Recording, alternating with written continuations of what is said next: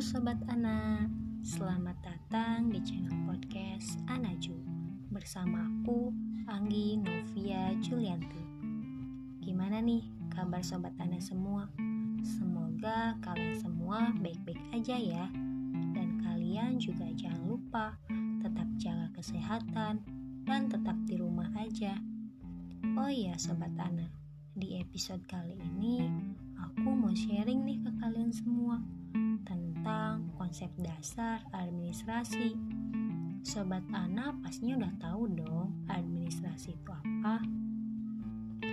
Nah, bagi sobat Ana yang belum tahu administrasi itu apa, jangan khawatir, aku akan kasih tahu kalian semua.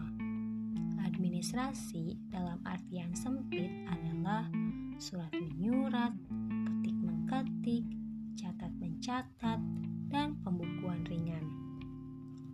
Sedangkan administrasi secara umum adalah ilmu terapan yang berkaitan dengan kegiatan manusia di dalam kelompok sebagai upaya mencapai tujuan yang telah ditetapkan guna meningkatkan kinerja, produktivitas, efisiensi, dan efektivitas.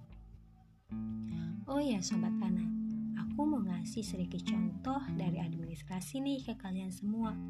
Misalnya, membuat jadwal, mengatur aktivitas kampus, dan sensus penduduk.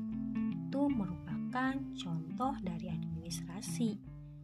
Sobat Ana juga perlu tahu bahwa orang yang melakukan administrasi disebut sebagai administrator. Dan seorang administrator harus mempunyai tiga komponen, di antaranya spiritual quotient, emotional quotient, dan intelijensi quotient. Dalam administrasi juga terdapat tiga ruang lingkup. Yang pertama, administrasi negara. Administrasi negara terdiri dari administrasi pemerintahan dan administrasi perusahaan. Yang kedua, ada administrasi swasta.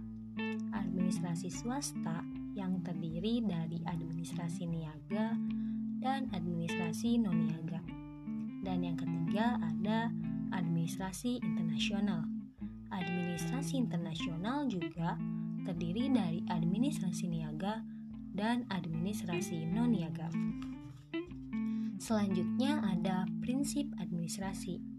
Prinsip administrasi itu sifatnya tidak absolut, tapi fleksibel. Artinya, administrasi dapat menyesuaikan situasi yang ada berdasarkan pengetahuan, pengalaman, keputusan, dan keseimbangan.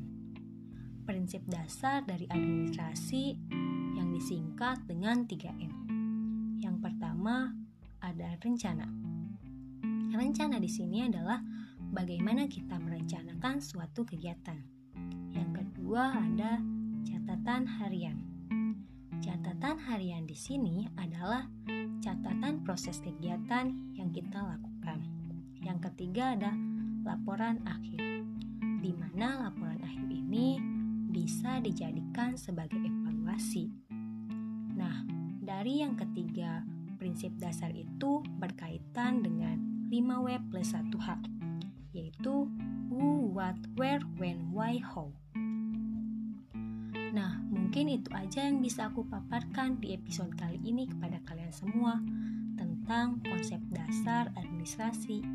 Semoga dapat bermanfaat untuk kalian semua dan terima kasih kepada kalian yang telah mendengarkan podcast ini sampai akhir. Kita ketemu lagi di episode selanjutnya. See you.